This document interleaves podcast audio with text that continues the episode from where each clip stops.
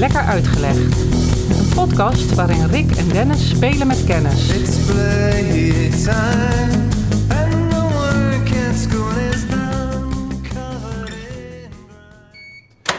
Verhaal eh, is, eh, kun je heel, heel veel kanten op gaan.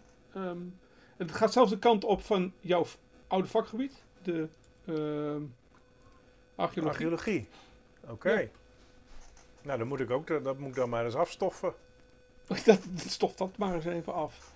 maar ik vraag mij, en laten we daar maar mee beginnen vandaag. Eh, heb jij een talenknobbel? Poeh, dat is natuurlijk altijd een beetje moeilijk om van jezelf te zeggen. Ehm, ik kan alleen maar zeggen dat ik eh, niet bang ben om talen te spreken. En daarmee dus om eh, enorme fouten te maken. Ja. Ik kan mij wegwijs maken in het Duits, eh, in het Frans en in het Spaans. En in het Engels. Engels, uiteraard. ja, lijkt mij ook. Nou kan je zeggen van dat zijn vier vreemde talen, dus dat is een behoorlijke talenknobbel. Maar ik zal niet beweren dat ik die talen. eh, nou, Engels doe ik op een heel hoog niveau. Daar heb ik een, eh, bij Cambridge, Cambridge, University een proficiency bevoegdheid voor gehaald, zeg maar. Dus dan ben je net onder de native speaker. Nice. Ehm, Duits eh, spelen, eh, spreek ik in mijn vrije tijd met Nicole nogal. Hè. Die komt eh, bij de Duitse grens vandaan. Dus haar Duits is vele malen beter dan die van mij. Maar wij willen in liefkozende momenten nog wel eens in het Duits overschakelen. Dus ik hou dat gelukkig redelijk regelmatig bij. Dus dat, dan, daarmee kun je ook zien dat de relatie erg goed is. ja, ik hoor het. Leuk. Ehm, Frans, dat, ehm, ik heb op Guadeloupe opgegraven, eh, een periode van zeg een half jaar, in twee jaar tijd eh, verspreid. Mhm. En daar eh, heb ik mijn Frans, want gek genoeg heb ik op de lagere school, of de middelbare school, heb ik talen altijd heel snel laten vallen. Dus langer dan een jaar, behalve Engels, heb ik Duits en Frans niet genoten. Maar daar tijdens de, de, de field, archeologie field school op Guadeloupe heb ik veel Frans gesproken. En dat ging, eh, op, op, op een bepaald moment ging dat best wel goed en best wel aardig. En eh, recentelijk in Frankrijk eh, merkte ik dat er best wel wat was blijven hangen. Spaans heb ik een beetje moeten leren voor de opleiding, want ik deed archeologie van Indiaans-Amerika. Nou, dat zijn Ja. meestal Spaanstalige landen. Dus, En ik ben veel in Spanje geweest, dus dat gaat me eigenlijk redelijk goed af. Maar Ja. een talenknobbel, Nou, ga ik jou eh, in aanvulling daarop, ga ik nog eentje stellen. Waar zit die op je hoofd? metalen, je, ik denk een beetje vooraan. Ja, als, je, frontale kwap. ja, als de meeste mensen zeggen frontotemporaal aan je linkeroor. Eh, tenminste, vanuit de neurologie zitten daar je taalgebieden. Oké, dat is de talenknobbel. Waar heb jij een wiskundeknobbel? Niet meer. Niet meer. Nee, Is die eruit ja, geslagen? ik- hij- of eh, wat, die wat knobbel- bedoel je nee, niet meer?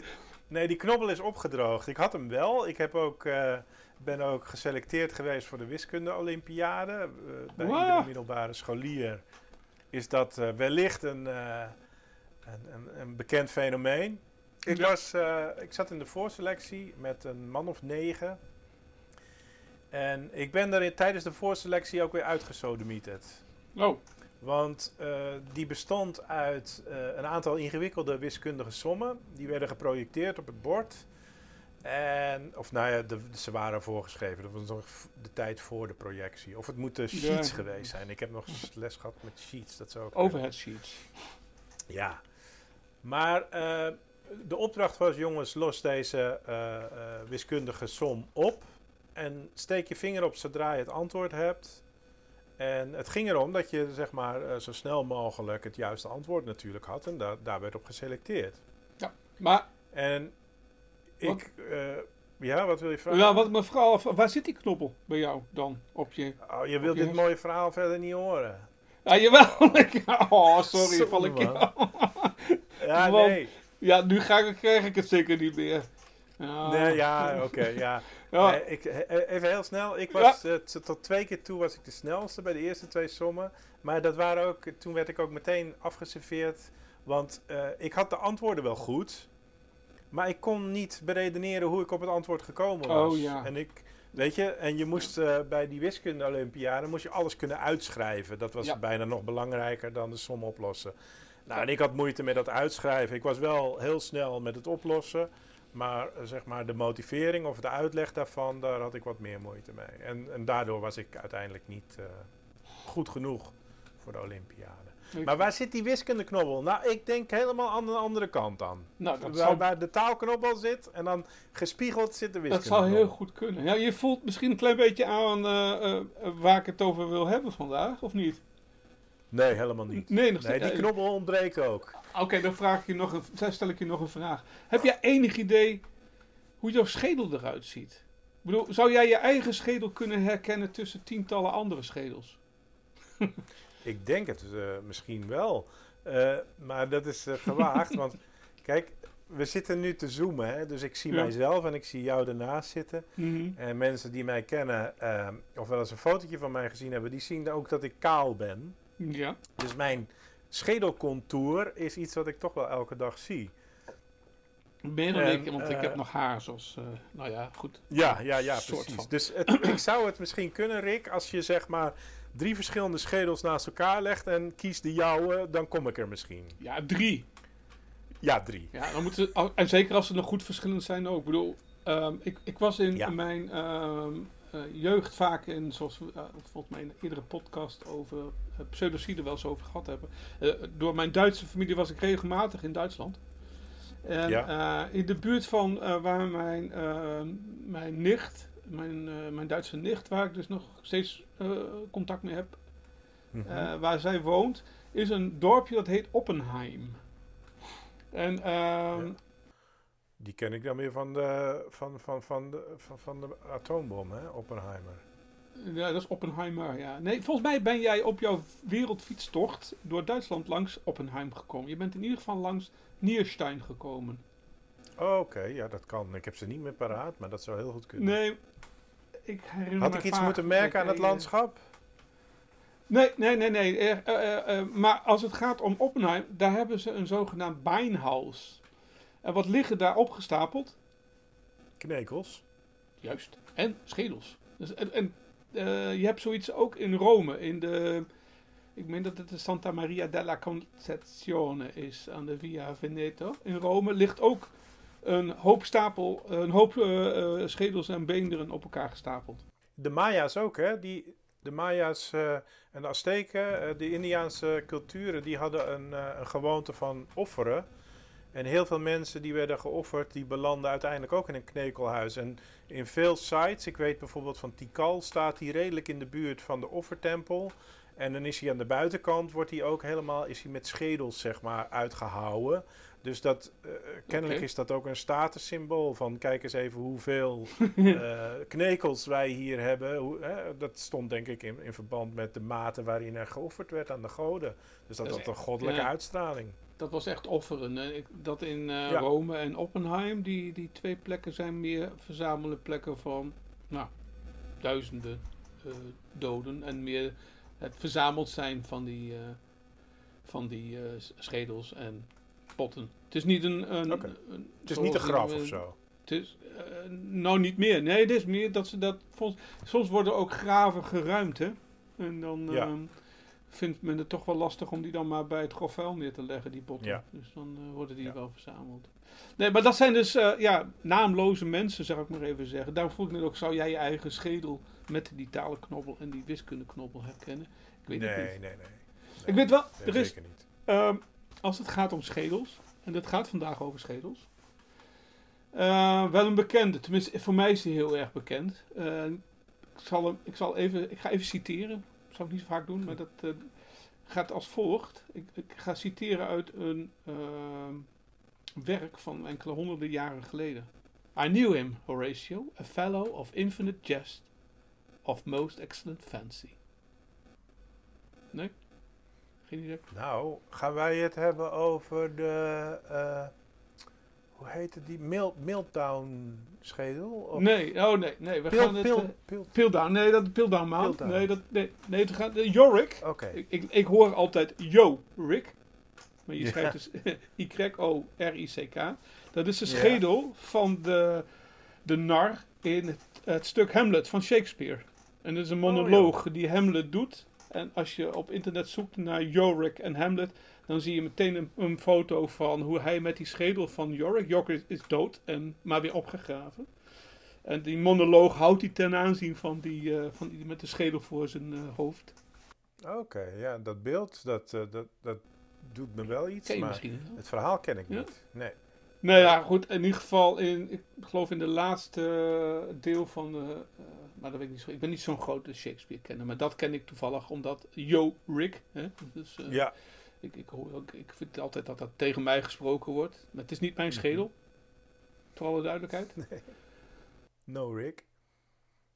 Eh, maar die, eh, die schedel is dus heel bekend. Eh, in de zin van in het stuk is gewoon duidelijk: die schedel, dat is Jorik. Nou, Ja. eh, ik moet zeggen, ik heb wel iets met al die schedels. Ook doordat ik heel van die schedelverzameling heb gezien.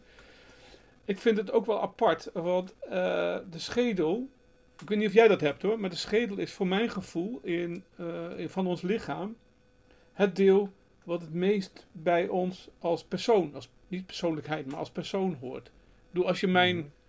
eh, elleboog zou zien, Nee. dat vind ik dan niet niks. echt tekenend voor. Hè, kijk, dat is echt zo'n typische Rick Nee. elleboog. Of eh, je bekken, dat zou nog. Je bekken misschien. nee. Misschien dat je het wel herkent en zo van ja, hij had het altijd al een beetje achter zijn ellebogen. Of hij had het op zijn heupen. Hij kreeg het vaak op zijn heupen. Ja, dat, Maar als je de, ja, dat de is heupen ziet, ja. dat je, ja. Nee, ik vind, eh, ik vind schedels wel altijd ontzettend mooi. En ik vind ze ook vooral mooi in die klassieke kunst. Eh, ik geloof dat Zurbaran en zo, die Spaanse eh, schilders, dat die hem nog wel eens... het is ook een icoon natuurlijk uit de, uit de, uit de kunst en uit de geschiedenis, ook uit de christelijke Ja. geschiedenis. Ik, misschien ga je daar nog iets over vertellen. Eh, nee, nee. Ik, ehm, ik, ik ga het meer over de schedel aan zich hebben, niet in de kunst. Maar eh, leuk wel om als, als, zijstap te noemen. Het is inderdaad een, eh, een, een schedel is vaak ook een teken van de dood. Of Ja, het hiernamaals, of de sterfelijkheid, hoe je het ook. Nee, ik wil het toch eh, met jou hebben, gaan hebben over de schedel. Kijk, ten eerste is het natuurlijk een plek waar onze hersenen zitten. Voor sommige Mhm. mensen is dat dan ook tegelijkertijd onze ziel. Nou, dat vind ik allemaal een beetje lastig. Ehm, ik weet wel dat we daar onze gedachten hebben. Het feit dat ik nu aan het praten ben, is niet iets waar ik eh, met mijn tenen aansturing voor zoek. Het is niet dat mijn Nee. grote teen die eh, misschien nu wiebelt of niet. Dat kun je niet zien, maar nee. horen. Maar dat is niet de manier waarop ik leer, heb geleerd te praten. Ik praat doordat ik hersens heb.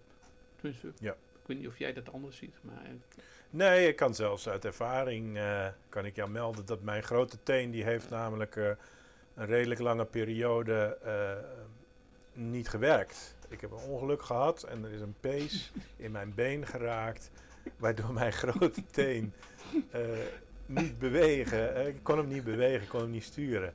Maar dat heeft mijn gedachten verder niet beïnvloed. Behalve dat ik af en toe spreken? dacht van, je, jeetje, wat, wat. Nee, nee, nee, nee. Ik was er helemaal niet van in de war verder. Eh, alleen die nou. deed het niet. Dus Nou, je hebt helemaal gelijk. Dus eh, ik, ik vind eh, als liefhebber van de psychologie, de neurologie en, en de taalwetenschap, dat zijn toch wel mijn dingen, mijn, mijn interessegebieden in eerste instantie, althans qua studies.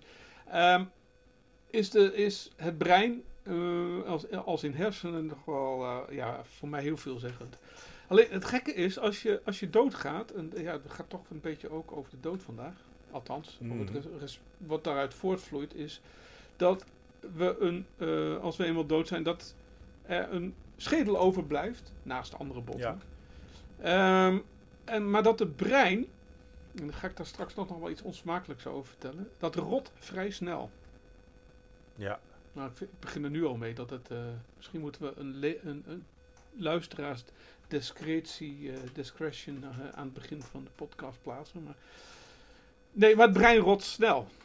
En, eh, terwijl het toch hetgene is waar, het- tenminste de schedel als bewaardoos, noem ik het maar even, van onze hersenen, ook het deel is dat ons ja, toch wel heel persoonlijk maakt. Onze persoonlijkheid geeft. Denk ik.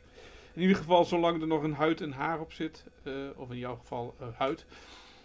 Ehm,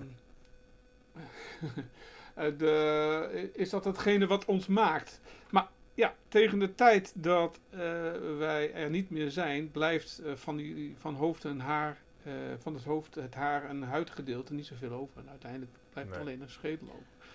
Hey, Dus, dat eh, rottingsproces, dat bedoel je mee na de dood? Of Ja, dat voor sommige mensen, voor sommige mensen is het ook al voor de dood, dat rottingsproces. Geef ik toe, geef ik helemaal toe.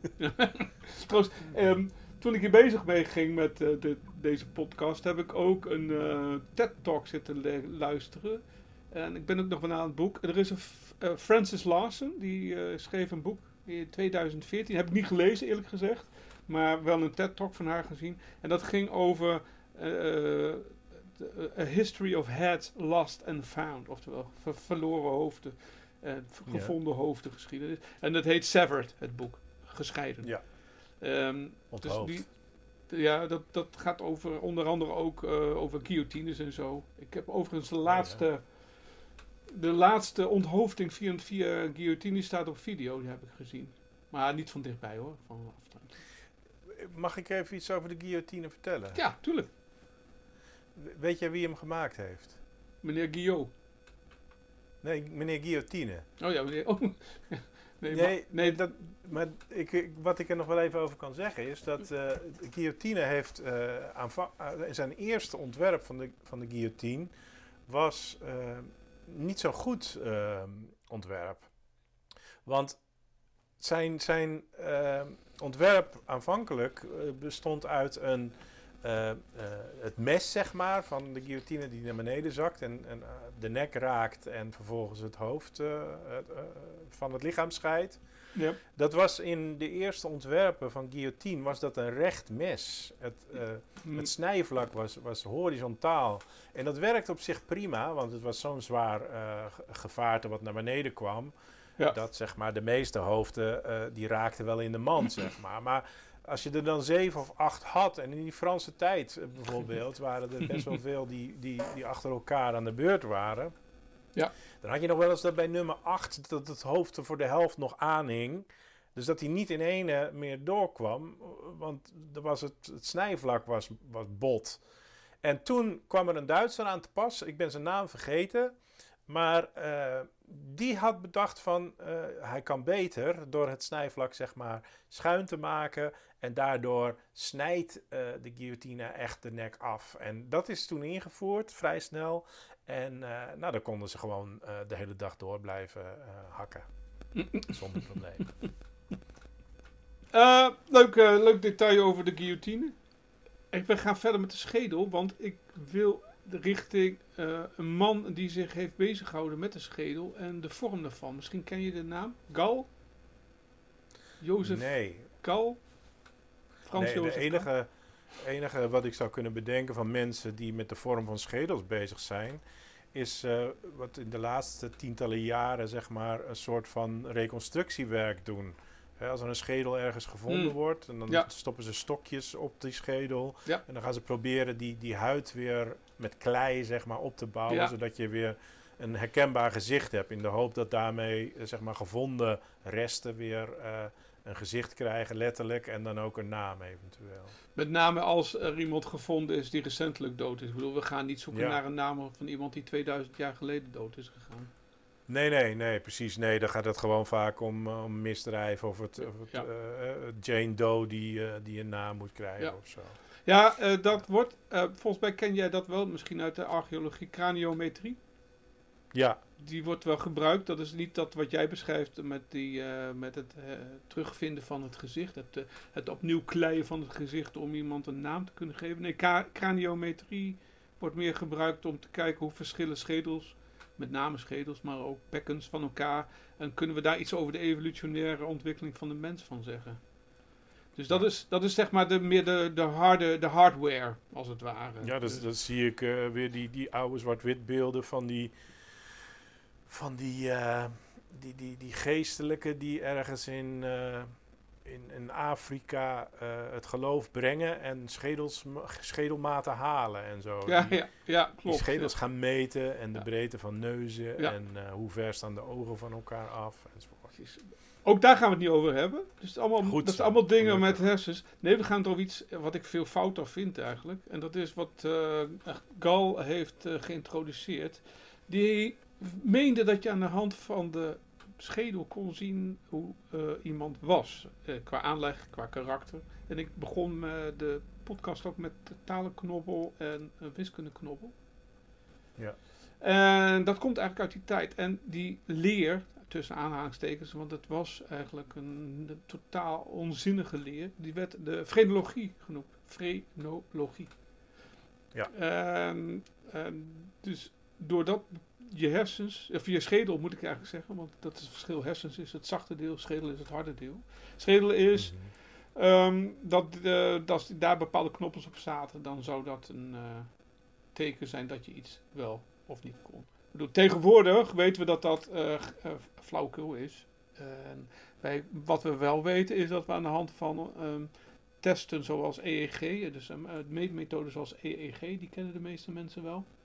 Of Mhm. eh, MRI, Ja. of PET-scan. Ik heb overigens een PET-scan ondergaan. Ik heb hier ergens in huis nog ergens de, de, de, uh, de, de foto's ervan. Dus dan eh, wordt je hersenactiviteit gemeten. Net zoals bij EEG. Ja, heb ik, heb ik volgens mij ook een keertje gehad. Dat is zo'n apparaat eh, zo met zo'n ronde opening en die dan heel hard zoomt en draait en zo. Oh, dat zoomen, dat een... ja, weet ik niet meer. Maar ja, inderdaad, het is, wel, eh, het is niet zoals bij EEG dat je zo'n badmuts op krijgt. Nou, ik heb, ik heb beide gehad. Want ik heb ooit in een verleden eens, eh, een paar epileptische insults gehad. Of althans, dat was het vermoeden. Dus daar op, die basis is me gaan onderzoeken. Ja. En eh, heb ik inderdaad ook wel... eh, en die badmuts met van die sensoren Ja. op gehad. En ik ben ook wel... eh, ik weet nou niet of het een MRI of een EEG of een ECG of wat het ook geweest is. Maar een van die dingen. Mm. Kwam niets uit. Dat is wat wij, nou ja, jij kent het, ik ook. Maar dat is eh, meer over de hersenactiviteit. Nou, daar gaan we het vandaag ook niet over hebben. Oh, eigenlijk ook niet over frenologie, want dat is vrij We pseudowetenschappelijk. hebben het vandaag eigenlijk allemaal over dingen waar we het niet over gaan hebben. En toch weer wel. en toch weer wel. Dat is het leuke. Hé, maar als ik het nou, nou, als ik het nou goed begrijp, hè, van eh, dat onderzoek naar die hersenen. eh, Schedel, bedoel je? dat fre- frenologie. Ja. Was dan het idee van de ontwikkeling van de hersenen staat voorop. Dus hè, eh, heb jij een talenknobbel, dan ontwi- ontwikkelt dat gedeelte van de hersenen zich. Ja. En de schedel past zich daarbij aan. Is dat dan het ja, idee? Want anders dan Ja. kan ik me niet voorstellen dat de schedel zich vormt naar wat er in dat hoofd gebeurt. Maar dat is natuurlijk een beetje, dat lijkt heel erg ver gezocht. Nee, ja, dat is wel een beetje waar Jozef, eh, Frans Jozef Gal, eh, eh, eh, die is uit eh, eind eh 18e eeuw, 1758 is hij geboren tot 1828, is wat hij deed. Hij mat eh, schedels en trok conclusies. Ja, en daar moet je natuurlijk dat ook in de praktijk eh, brengen. En dat heeft hij ook Ja. gedaan. Althans, een eh, vriend van, eh, een bekende van eh, hem, die eh, ging dat eh, doen. Die was ook een bewonderaar van Gal. Want wat deed hij? Nou, we gaan eh, naar eh, 1820. En dat is dan het eind van Gals leven. Die heeft toen al werk gepubliceerd over de frenologie. En die, dat werk eh, had als gevolg dat mensen wilden weten, klopt dat wel? Of eh, ja, ik ga daar ook onderzoek naar doen. Nou, in 1820 is eh, het zover dat de begraafplaats in Wenen wordt geruimd. En op die begraafplaats ligt eh, onder andere het graf van Haydn, de componist. Ja. Haydn is elf jaar eerder eh, eh, overleden. In 1809, ten tijde van Napoleon, die toen volgens mij Wenen ook binnenviel. Mhm. Dus in 1820 wordt het graf geopend en we, ze kijken en wat ligt daar? Zijn, ja, zijn skelet, maar geen Ja. hoofd. Oh, ja, wel zijn pruik. interessant. Nee, zijn hoofd is weg. Nou, wat blijkt nou? In, tijdens de begrafenis is eh, al na een paar dagen eh, eh, door een doodgraver het graf opengebroken. in opdracht van Rosenbaum. En dat was een bekende van Haydn. En die Rosenbaum was ook een liefhebber van Gal, van de frenoloog. En Ja. Rosenbaum verzamelde hoofden. En dat van Haydn vond hij toch wel een ho- hoogtepunt. Eigenlijk. Dus vandaar dat hij eh, dat hoofd wilde hebben. Het is gewoon grafschennis gepleegd. Grafschennis, absoluut, ja. Joh. Dat hoofd van Haydn was al meteen al eh, na een paar dagen dat hij opgegraven werd, groen uitgeslagen. Want het was vrij warm, het was zomer. En Mhm. het moest ontzettend stinken. Wat ik zei al, hersens, die, eh, die rotten vrij snel. Maar dat, dat stinkt. Nogal. Ja, dat lijkt me ook geen prettig klusje. Nee. Nee, en Rozenbaum moest toen ook overgeven toen hij het, hu- toen hij de, het schedel ging. Be nou ja, een lekkere combinatie, hè? Rottende hersens. Ja, hij moet er, je moet er wat voor over hebben. Maar wat concludeerde hij? De hersens van Haydn waren, van Haydn waren enorm groot. Dus dat was een bewijs van... Haydn kon zo'n goede componist zijn omdat hij grote schedels had. Een Ja, grote hoe, schedel groter het sche- sche- hoe groter de schedel, hoe intelligenter of hoe meer de, Ja. de bezitter daarvan kan. Dat was een beetje het idee. Overigens, om het verhaal even af te maken. Haydn's hoofd eh, is uiteindelijk in een kistje jarenlang rondgegaan naar mensen. En bij eh, overlijdens weer naar een volgende. In, ik geloof, 1954 is eh, zijn schedel uiteindelijk weer bij zijn lichaam gevoegd. Ehm, er is in Nederland, en daar gaan we vandaag het voor de rest van de tijd over hebben, ook iemand. Wiens hoofd gescheiden is van het lichaam? Ja, waar in ieder geval een hoop gedoe over is. En die persoon is een, een Rotterdammer van oorsprong. Mhm. En hij, eh, zijn naam is gekoppeld ook direct aan Rotterdam. Heb je een idee wie het dan is? En, en zijn ho- hoofd is gescheiden van zijn lichaam Ja. geweest. Ja, dat, dat weten misschien de meeste mensen niet. Maar ehm, Poeh, nee. Nee? Beb van Klaver is een beroemde eh, Rotterdammer, de bokser. ja, ouder, veel ouder. Veel ouder. Eh, Erasmus. Ja, ja, zie je wel. Echt waar, ja, joh? het gaat vandaag over Erasmus. Man, man, man. Nou, Erasmus, ik ga even niet zijn hele leven Die doen. kwam uit mijn lammeteen, hè? Ja, die uit kwam mijn lammeteen. Toch een stuk hersen zit daar blijkbaar. Ja, ja, ja. Moest ja. van ver komen. Oh, wat van ver komt, Ja. komt uit je teen. Ja, dat denk ik wel. Ah, oké. Verder kan ik niet. Nee. Erasmus, inderdaad. Geboren in Rotterdam. Heeft op scholen gezeten, universiteit, gymnasium, Cornhet, gymnasium. Klooster geweest. eh ken hem als eh, humanist en denker. Ja, Eh, groeide op in de, ik wou zeggen reformatorische tijd, maar dat klopt niet. Hè? De, de tijd van de hervormingen van Luther. Eh, begin 16e eeuw. Ehm, reisde veel door Europa. Belezen man, intelligente man. Overlijdt in 1536 in Basel. oké. Want we gaan het vooral over zijn dood hebben en niet over zijn Ja. leven. En hij is begraven in de Münster, dat is de kerk, in Basel. In 1536.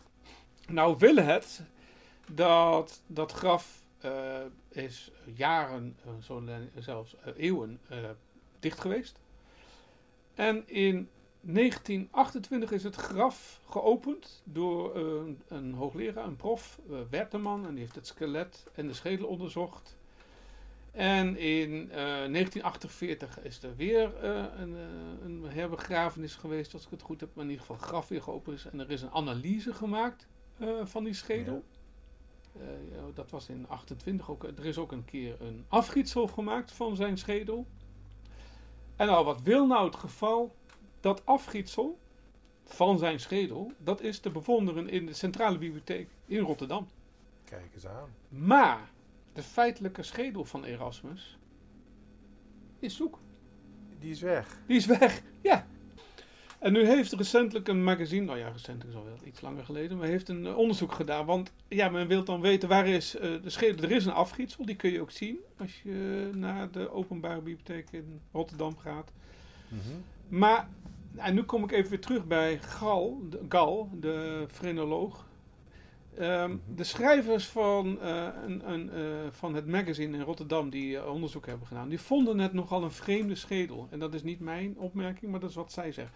Want de schedel heeft een platte achterkant en zijn gehele schedel is in, om, in eh, volume wel 30% kleiner dan eh, gemiddeld. Want zo zeggen ze, dat is toch wel opvallend. Want een enorm intelligente man. Ja. Dat Maar met een klein hoofd. Die theorie. Hè? Dat past niet helemaal in de theorie der frenologen, vroege frenologen.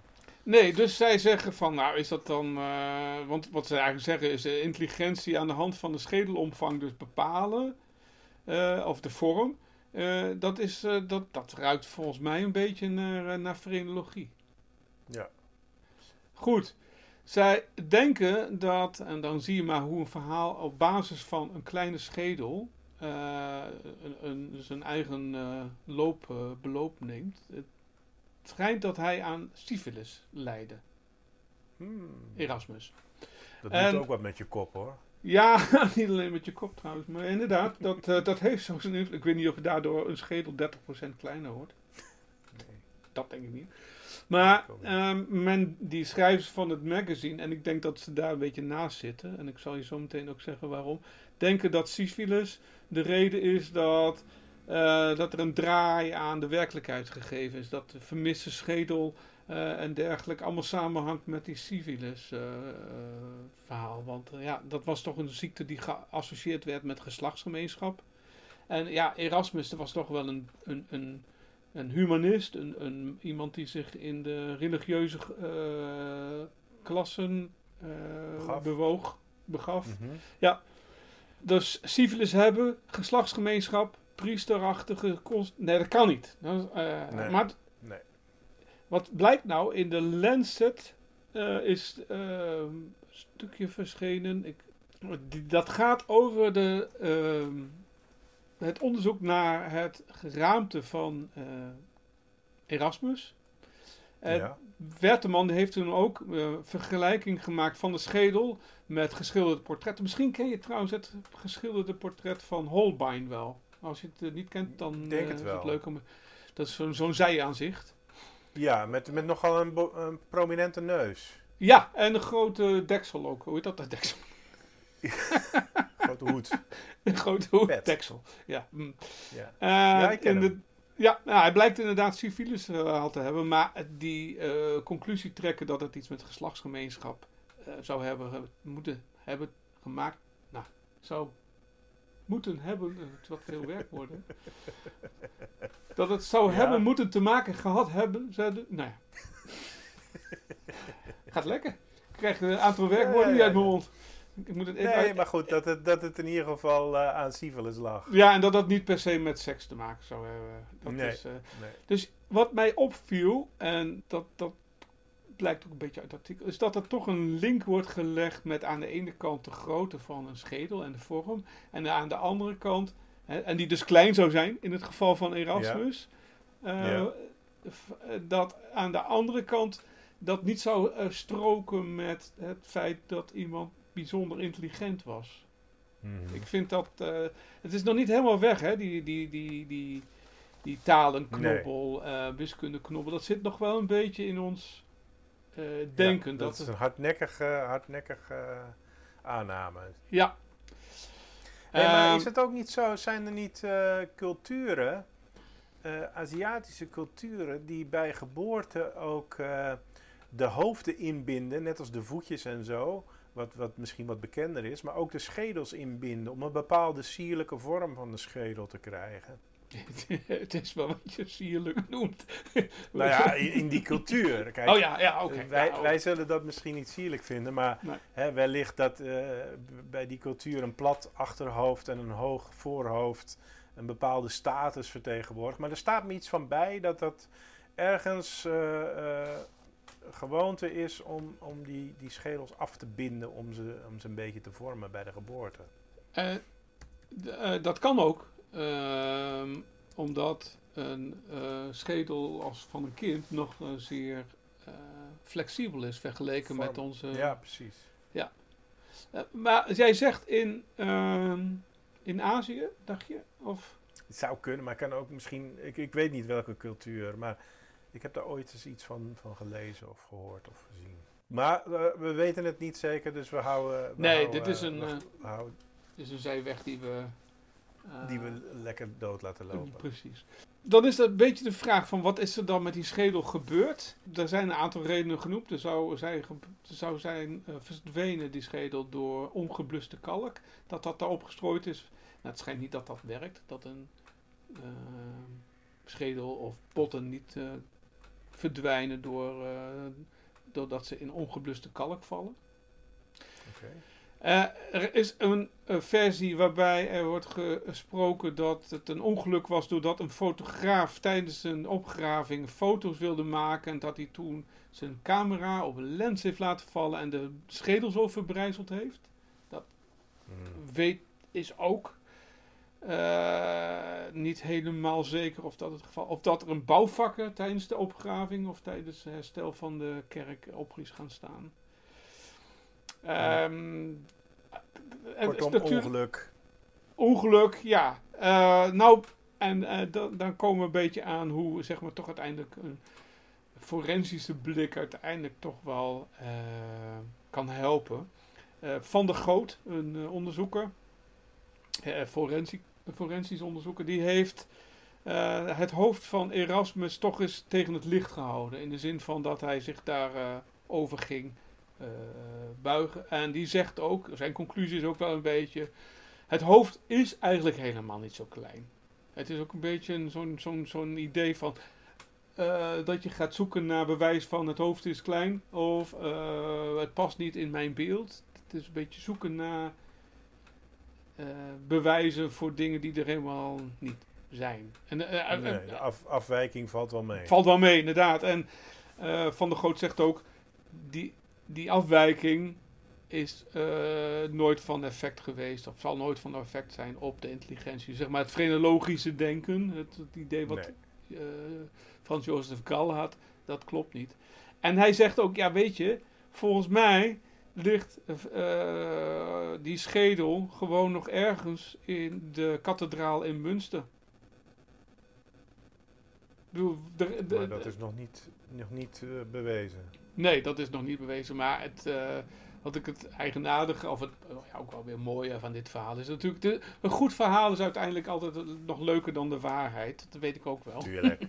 dat, dat, dat, dat is zo. Maar waar de schedel nu is gebleven, eh, zal eh, misschien in de toekomst duidelijk worden.